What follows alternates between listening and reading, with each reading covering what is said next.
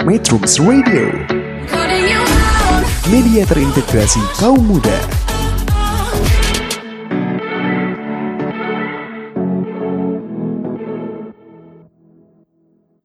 Metrum Radio Media terintegrasi kaum muda dalam jelajah komunitas. Uh, Wah Intaja hari ini. Sedikit lebih um, sedikit waktu untuk uh, belajar Mandarin yuk ya bersama saya Zhang Xiaohua sore hari ini. Kenapa? Karena memang ada satu dan lain hal jadi saya datangnya sedikit terlambat. Oke. Okay. 听众朋友们，下午好，我张小华陪自己个聆听的你，在一个小时内一起参加随机韩语节目。Nah, seperti biasa, hari ini saya akan memberikan materi untuk belajar bahasa Mandarin dan juga beberapa informasi terkait Tiongkok atau China hari ini. Uh, untuk hari ini, saya akan um, memberikan materinya sangat mudah sebenarnya karena beberapa kata yang akan digunakan dalam uh, materi hari ini sudah pernah dipelajari di materi-materi sebelumnya. Jadi untuk hari ini ini akan sangat mudah terutama dengan penambahan angka. Materi kali ini saya akan mm, memberitahu cara bertanya usia dalam bahasa Mandarin. Ya. Bahasa Mandarinnya uh, usia atau umur itu adalah nianling. Jadi pada saat ingin bertanya berapa uh, usianya, ingin bertanya, bertanya tentang usia atau umur, itu wen nianling. Wen itu bertanya, nianling itu adalah usia. Jadi wen nianling ini bertanya tentang usia. Sebenarnya apa saja yang perlu diperhatikan uh, dalam menanyakan usia dalam bahasa Mandarin. Jadi yang perlu diperhatikan adalah tingkatan usianya. Jadi khusus dalam bahasa Mandarin untuk usia ini dibagi tiga sebenarnya. Untuk yang lebih tua, untuk yang seumuran, atau yang di bawah kita. Nah, untuk yang lebih tua, itu cara bertanyanya adalah Nin tuota nianji Nin 托塔 nianji. Untuk yang seusia, se sebaya, kita bisa bertanya, ni tuota. Atau, nin tuota, sui shi le, sui shi le. Nin sui Sueshula. Untuk yang di bawah, kita bisa bertanya, Ni ji shui, Ni ji shui, atau Ni ji shui la? Seperti itu.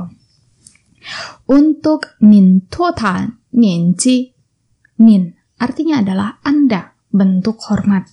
Jadi, untuk yang lebih tua, kita harus menghormati dengan penggunaan nin, bukan menggunakan ni. Untuk tuota, tuota itu uh, berapa? Nianji itu usianya.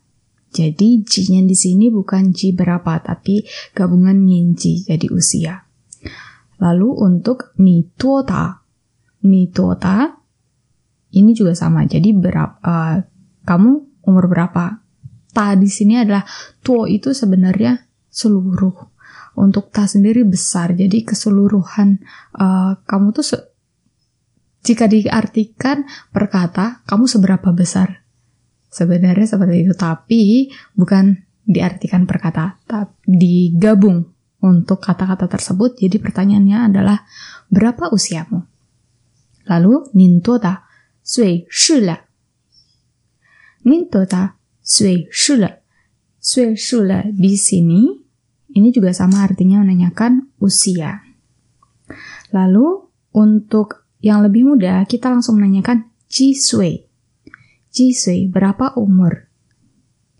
Jisui. Ya.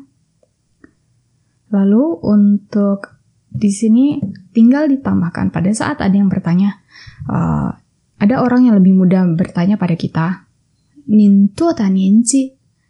Kita langsung saja menjawab dengan jumlah umur kita saat ini Tidak perlu ditambahkan tahun ini saya umur sekian-sekian. Tidak perlu. Jadi langsung disampaikan saja umur saya berapa. Jadi contohnya, 您多大年纪？我二十八岁了。二十八岁了。Jadi dijawab 28 岁了 itu juga betul. Dijawab 我二十八岁了 itu juga betul. Lalu di sini saya akan memberikan uh, uh, tambahan. Jadi dalam bahasa Mandarin untuk menyampaikan uh, usia itu hanya ditambahkan angka lalu sui. Sui adalah umur S U I dengan nadanya adalah nada 4 lalu ditambahkan dengan le. Le ini biasanya dibubuhkan ditambahkan dalam satu kalimat yang sudah terjadi. Jadi suela. Jadi umurnya saat ini saat ini berarti sedang kan sedang terjadi dan uh, sudah melewati uh, tanggal lahirnya seperti itu. Contoh kalimatnya. Jadi mulai hari ini saya akan memberikan sedikit-sedikit contoh kalimat untuk cara bertanya atau conversation seperti apa. Lao Shen Sheng, nin tuo da nian jie le? Le. Lao Shen Sheng, nin tuo da nian ji le? Ji shi le. Lao Shen Sheng artinya adalah uh, kakek. Jadi Lao itu artinya adalah tua, Shensheng artinya adalah tuan. Jadi jika digabung ini artinya adalah kakek. Jadi pada saat kita bertemu dengan seorang kakek-kakek di jalan atau seseorang yang belum kita kenal, uh, tapi kita merasa dia bisa diajak uh, berbicara, uh, bertukar uh, informasi di lokasi tersebut, kita bisa memanggilnya dengan Lao Shensheng. Lalu Ninto ta, Ninjila Mintoda Ninjila artinya berapa usianya? Nanti beliau akan menjawab langsung dengan usianya ditambah dengan le. Jadi di sini contohnya adalah ji shi le. Ji shi le. Ji shi artinya adalah 70. Ditambahkan dengan le. Lalu kemudian ni ke ke ta ni ke ke ta Nih kamu, keke, kakak laki-laki, Tuota, usianya berapa? Jadi kakak laki-lakimu usianya berapa? Kalau punya kakak laki-laki. Tapi kalau uh, punyanya adalah kakak perempuan. Nih, Cece, Tuota. Tinggal diganti keke menjadi Cece. Atau uh, adiknya, tapi untuk adik, jika dia adalah uh, adik posisinya lebih mudah jadi bisa ditanyakan langsung untuk usianya. Cisui. Jadi tidak menggunakan itu. Jadi tua tahu untuk yang lebih tua. Untuk jawabannya ta sui. Ta sui. Ta di sini adalah dia laki-laki. 25 tahun sui. Jadi tahunnya 25, tahun erseu 25 sui tahun. Lalu contoh yang ketiga, ini untuk yang lebih muda. 小朋友，你几岁了？我我几岁了？小朋友 Xiaopengyo adalah uh, panggilan untuk kita memanggil anak kecil. Anak kecil kita uh, mang, uh, memanggilnya untuk dalam bahasa Mandarin adalah Xiaopengyo. Kita tidak saling mengenal, jadi kita panggil saja nama uh, anak itu Xiaopengyo. Pengyo sendiri artinya adalah teman. jadi teman kecil jika dipisahkan eh, per kata. Teman kecil, umur kamu berapa? Xiao Peng Yao, Ni qi Shui La. Wo Chu Shui La. Shui La. Jadi saya umurnya 9 tahun. Ya, berarti untuk penanyanya di atas umur 9 tahun jika dia bertanya menggunakan Xiao Peng Yao. Seperti itu. Jadi saya ulang kembali untuk menanyakan yang lebih tua, nin tota nianji. Atau ni tota atau nin tota. Untuk yang lebih muda, ni ji shui, ni ji shui. Jadi menggunakan ji shui langsung. Untuk jawabannya, simpan angka di depannya, lalu ditambahkan sui la. Sui la. Oke. Ya, itu untuk penjelasan tentang usia. Jadi bisa kembali didengarkan untuk materi sebelumnya tentang angka dari 1 sampai 10 lalu ditambahkan sendiri puluhan dengan angkanya itu menjadi 20, 2, 23, 30 sekian. Itu tinggal ditambahkan. Sebelumnya sudah dijelaskan. Jadi hari ini hanya menanyakan tentang usia. Oke, okay. metronom jangan ke mana-mana. Setelah ini saya akan memberikan kembali informasi tentang Tiongkok hari ini. Metrums Radio Media terintegrasi kaum muda Metro Radio Media terintegrasi kaum muda dalam jelajah komoditas. Ya, masih dengan saya Zhang Xiaohua di sini. Metronom, saya tidak ingin menyanyikan kesempatan ini.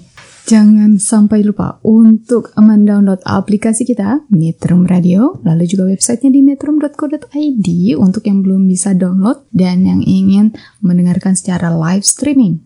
Instagram kita untuk tahu update apa pun tentang Metrum Radio di metrum.co.id, lalu Twitternya metrum.co.id, Facebooknya metrum.co.id, lalu untuk Pinterestnya metrum.co.id. ID, lain Metrum Radio dengan M dan R besar. Dan kita sekarang punya YouTube channel di Metrum Radio. Jangan lupa untuk subscribe Metrum Radio ya. Untuk saat ini, saya Rawa masih belum uh, mengupload video saya. Jadi uh, untuk program-program yang lain silahkan untuk di subscribe ya YouTube um, untuk Metrum Radionya. Oke, okay. saya ingin sedikit menjelaskan tentang lagu yang barusan saja uh, diputarkan itu Beijing Huan Ying. Jadi Beijing Huan Ying ini, uh, Beijing Huan Ying Ni ini adalah uh, salah satu lagu yang dibuat untuk menyambut Olimpik tahun 2008 lalu. Nah, jadi untuk ini adalah lagu yang uh, di putar untuk uh, menyambut Summer Olympic yang uh, berlangsung di Beijing tahun 2008. Jadi salah satu liriknya di sini adalah.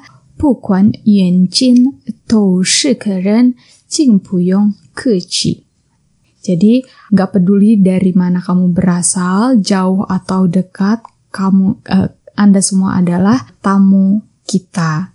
Jadi tolong anggaplah Beijing ini sebagai rumah Anda semua. Itu salah satu potongan dari liriknya. Tapi saya tidak akan membahas tentang ini. Jadi untuk berita Tiongkok hari ini yang dilansir dari China Daily ini, ini adalah salah uh, jadi perkembangan ekonomi di China atau di Tiongkok ini kan memang sangat-sangat uh, pesat ya. Dan ada beberapa pihak yang menganggap bahwa Tiongkok ini sebenarnya mungkin sudah menjadi negara uh, superpower ya. Tapi ada beberapa yang bilang bahwa indikator-indikator tertentu itu belum.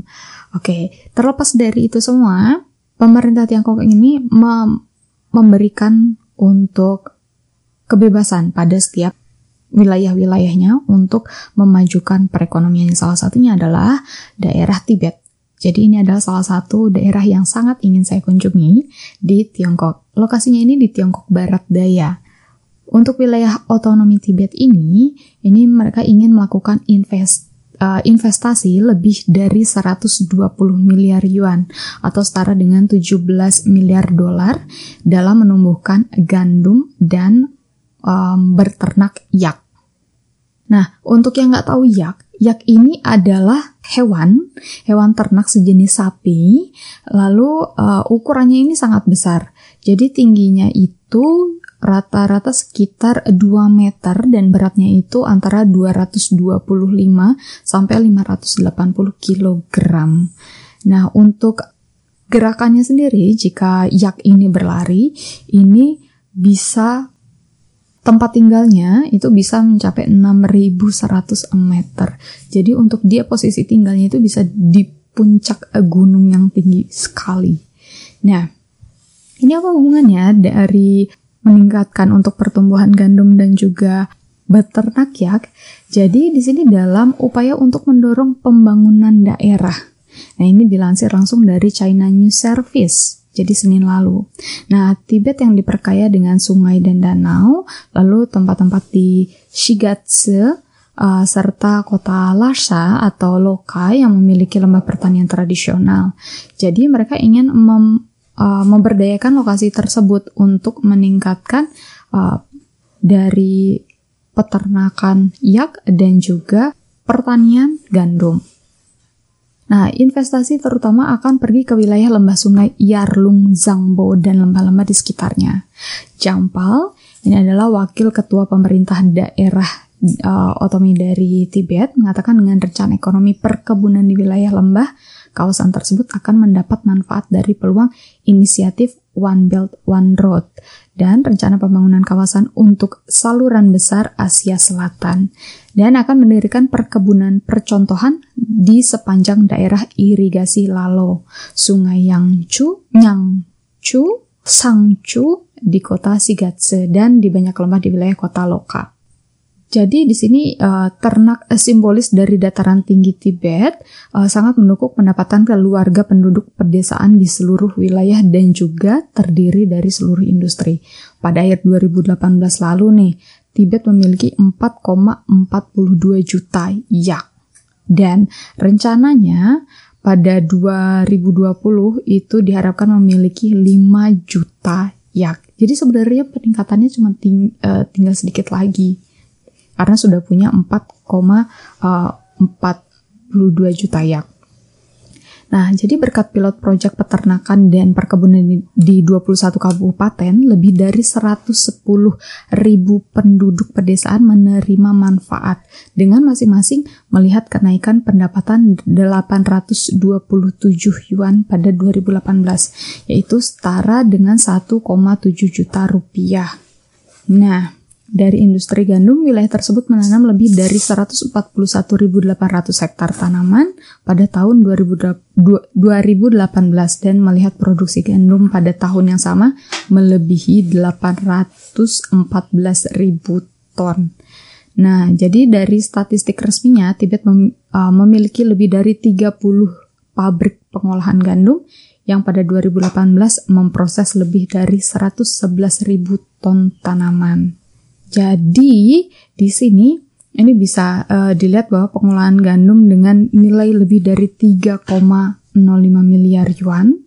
Lalu untuk industri yak sendiri ini harga investasinya adalah 7,25 miliar yuan. Dapat dibayangkan untuk Tibet saja itu bisa menghasilkan banyak sekali uh, pendapatan untuk warga daerahnya. Nah, kita bahas sedikit tentang Tibet. Jadi Tibet ini itu uh, untuk lokasinya itu berada di Tiongkok. Nah, untuk bahasa Mandarinnya sendiri itu disebutnya Xizang. Xizang, ya. Nah, untuk ini merupakan daerah otonomi khusus, jadi diberi nama untuk di Tiongkok sendiri itu khususnya juga Xizang. Jadi untuk pada saat bertanya ke sana, kita nggak bisa bilang untuk datang ke Tibet, karena mereka sudah punya nama sendiri gitu untuk nama Mandarinnya. Nah, untuk lokasinya sendiri ini berada di pegunungan Himalaya yang sering dikatakan sebagai puncak dunia, berbatasan dengan Nepal, Bhutan, India, Xinjiang, Qinghai, dan Sichuan. Nah, ini untuk mayoritas penduduknya memang beragama Buddha. Untuk beberapa film uh, yang uh, dibuat oleh Hollywood itu juga pernah uh, salah satunya syuting di di uh, Tibet ini. Lalu juga ada salah satu film Korea juga salah satu si pemerannya dia ceritanya berasal dari Tibet. Jadi mereka di situ digambarkan naik-naik yak gitu. Jadi mungkin uh, penampakannya agak sedikit mirip bison ya untuk yak ini, tapi dia lebih tenang kayak sapi gitu. Kalau bison kan terkesan liar gitu. Nah, Untuk Tibet ini merupakan daerah yang dikatakan menyimpan misteri bagi para petualangan karena sebelumnya ini uh, uh, dibuka untuk umum tapi untuk akses dari pengunjung luar itu sedikit sulit untuk datang ke Tibet ini. Jadi seperti uh, Mekah di Arab Saudi gitu. Tapi ini khusus untuk yang beragama Buddha seperti itu. Nah untuk saat ini Tibet uh, mem, uh, memiliki seorang pemimpin. Jadi Raja Tibet sendiri diberi gelar Dalai Lama. Nah, untuk saat ini Dalai Lamanya sudah Dalai Lama ke-14 namanya Tenzin Gyatso. Jadi yang sering muncul di buku-buku akhir-akhir ini, lalu sering muncul di berita-berita dan yang dapat Nobel itu adalah uh, Tenzin Gyatso. Di saat ini sendiri itu sudah uh, berada di bawah PKT. PKT ini atau Partai Komunis Tiongkok gitu untuk wilayah dari Tibet. Dan coba kita lihat nih, di Indonesia kita juga kan beternak. Mungkin nggak ya kita punya kemampuan untuk investasi sampai dengan besarannya sekitar 7,25 miliar. Mereka uh, beternak yak. Untuk di Indonesia sendiri, peternakan yang cukup besar adalah sapi. Nah, dari data yang saya temukan, untuk jumlah ternak uh, di Indonesia dari tahun 2013 sampai 2017 dari Kadata ini untuk sapi itu adalah 16.599. Ini untuk uh, per tahunnya.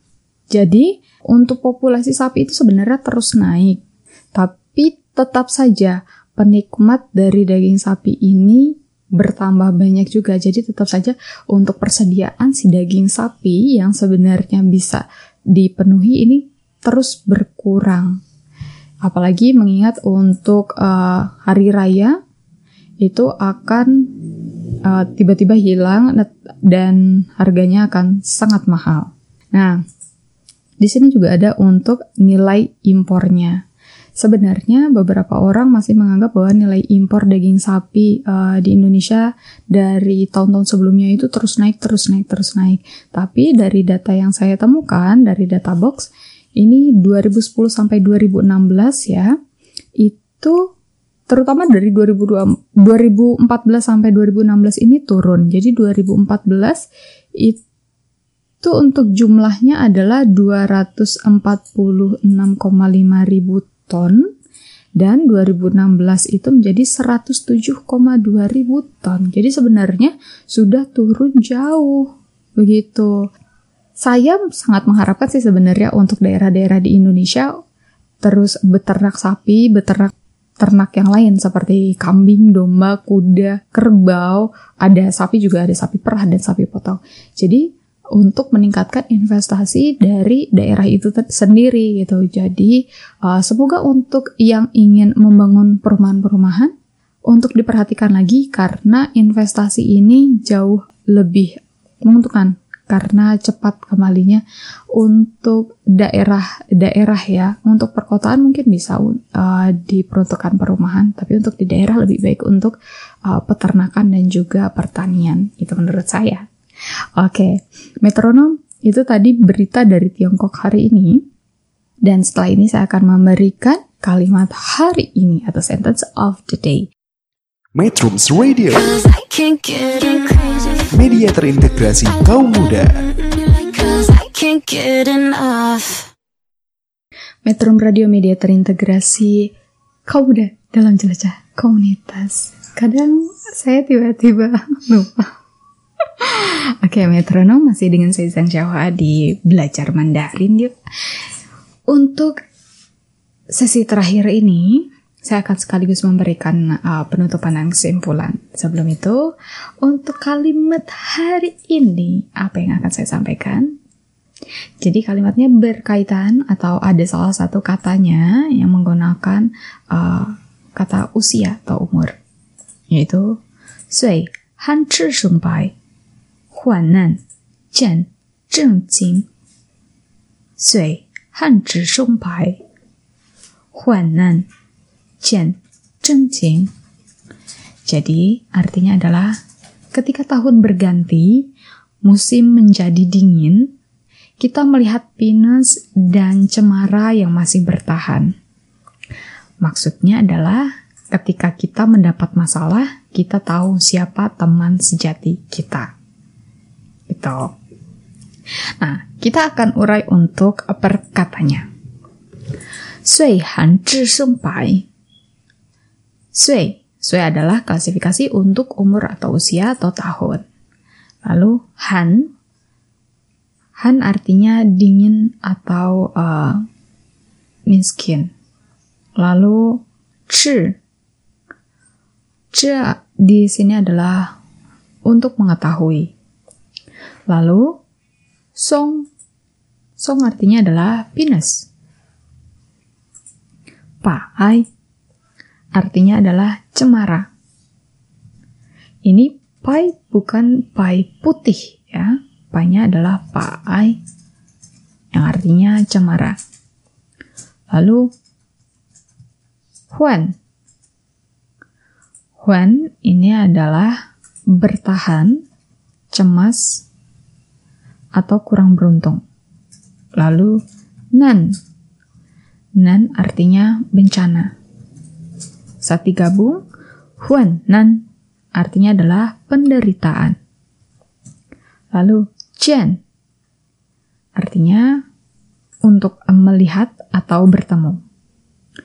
Chen artinya really, truly atau sungguhan. Jadi pada saat kita mendapatkan informasi beneran itu dalam bahasa Mandarin artinya adalah cenda, cenda, cenda mah. Jadi beneran gitu. Lalu Jing artinya adalah perasaan. Jadi jika digabung, Jing artinya adalah situasi sebenarnya. Saya ulang lagi, Sui Han, Zhi Song Bai, Huan Nan, Jian, Zheng Jing. Yang artinya ketika kita mendapat masalah, kita tahu siapa teman sejati kita.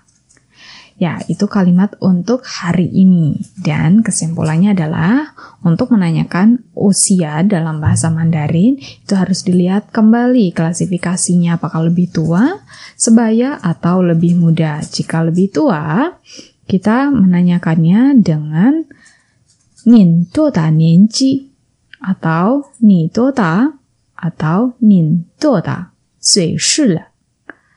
Lalu untuk seusia juga sama, untuk yang di bawah, langsung saja menanyakannya dengan Ni Ji Sui.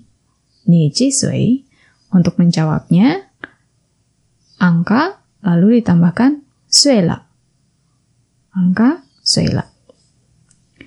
Nah, untuk pada saat menanyakan usia, yang harus diperhatikan lagi juga tentang uh, siapa yang akan kita tanya. Jika kita belum uh, sama sekali mengenal dan dia terlihat uh, tidak terlalu suka untuk membahas obrolan tentang usia atau hal-hal yang lebih pribadi, jangan mencoba-coba untuk menanyakan hal tersebut karena untuk pertanyaan usia ini termasuk masih sensitif dan juga sedikit tabu untuk ditanyakan pada orang lain di Tiongkok sendiri. Tapi pada saat kita sudah mulai uh, sering bertemu, sering berbicara, itu uh, tidak apa-apa ditanyakan. Namun terutama untuk perempuan, pada saat kita menanyakan pada perempuan di Tiongkok, itu lebih baik dihindari pertanyaan mengenai usia karena mereka akan merasa itu tidak sopan sama seperti di uh, Jepang dan juga di Korea. Nah, untuk menanyakan umur sudah saya bahas dan seluruhannya bisa dicek kembali untuk yang belum mendengarkan live streamingnya bisa mendengarkan nanti melalui uh, YouTube channel kita yang baru. Oke, okay? dan saya Zhang Xiaohua akan pamit undur diri saat ini dan sampai ketemu lagi minggu depan di waktu dan di hari dan jam yang sama. Oke, okay? 大家。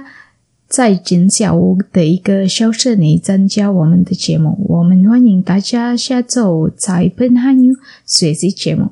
再会拜拜。Welcome to the radio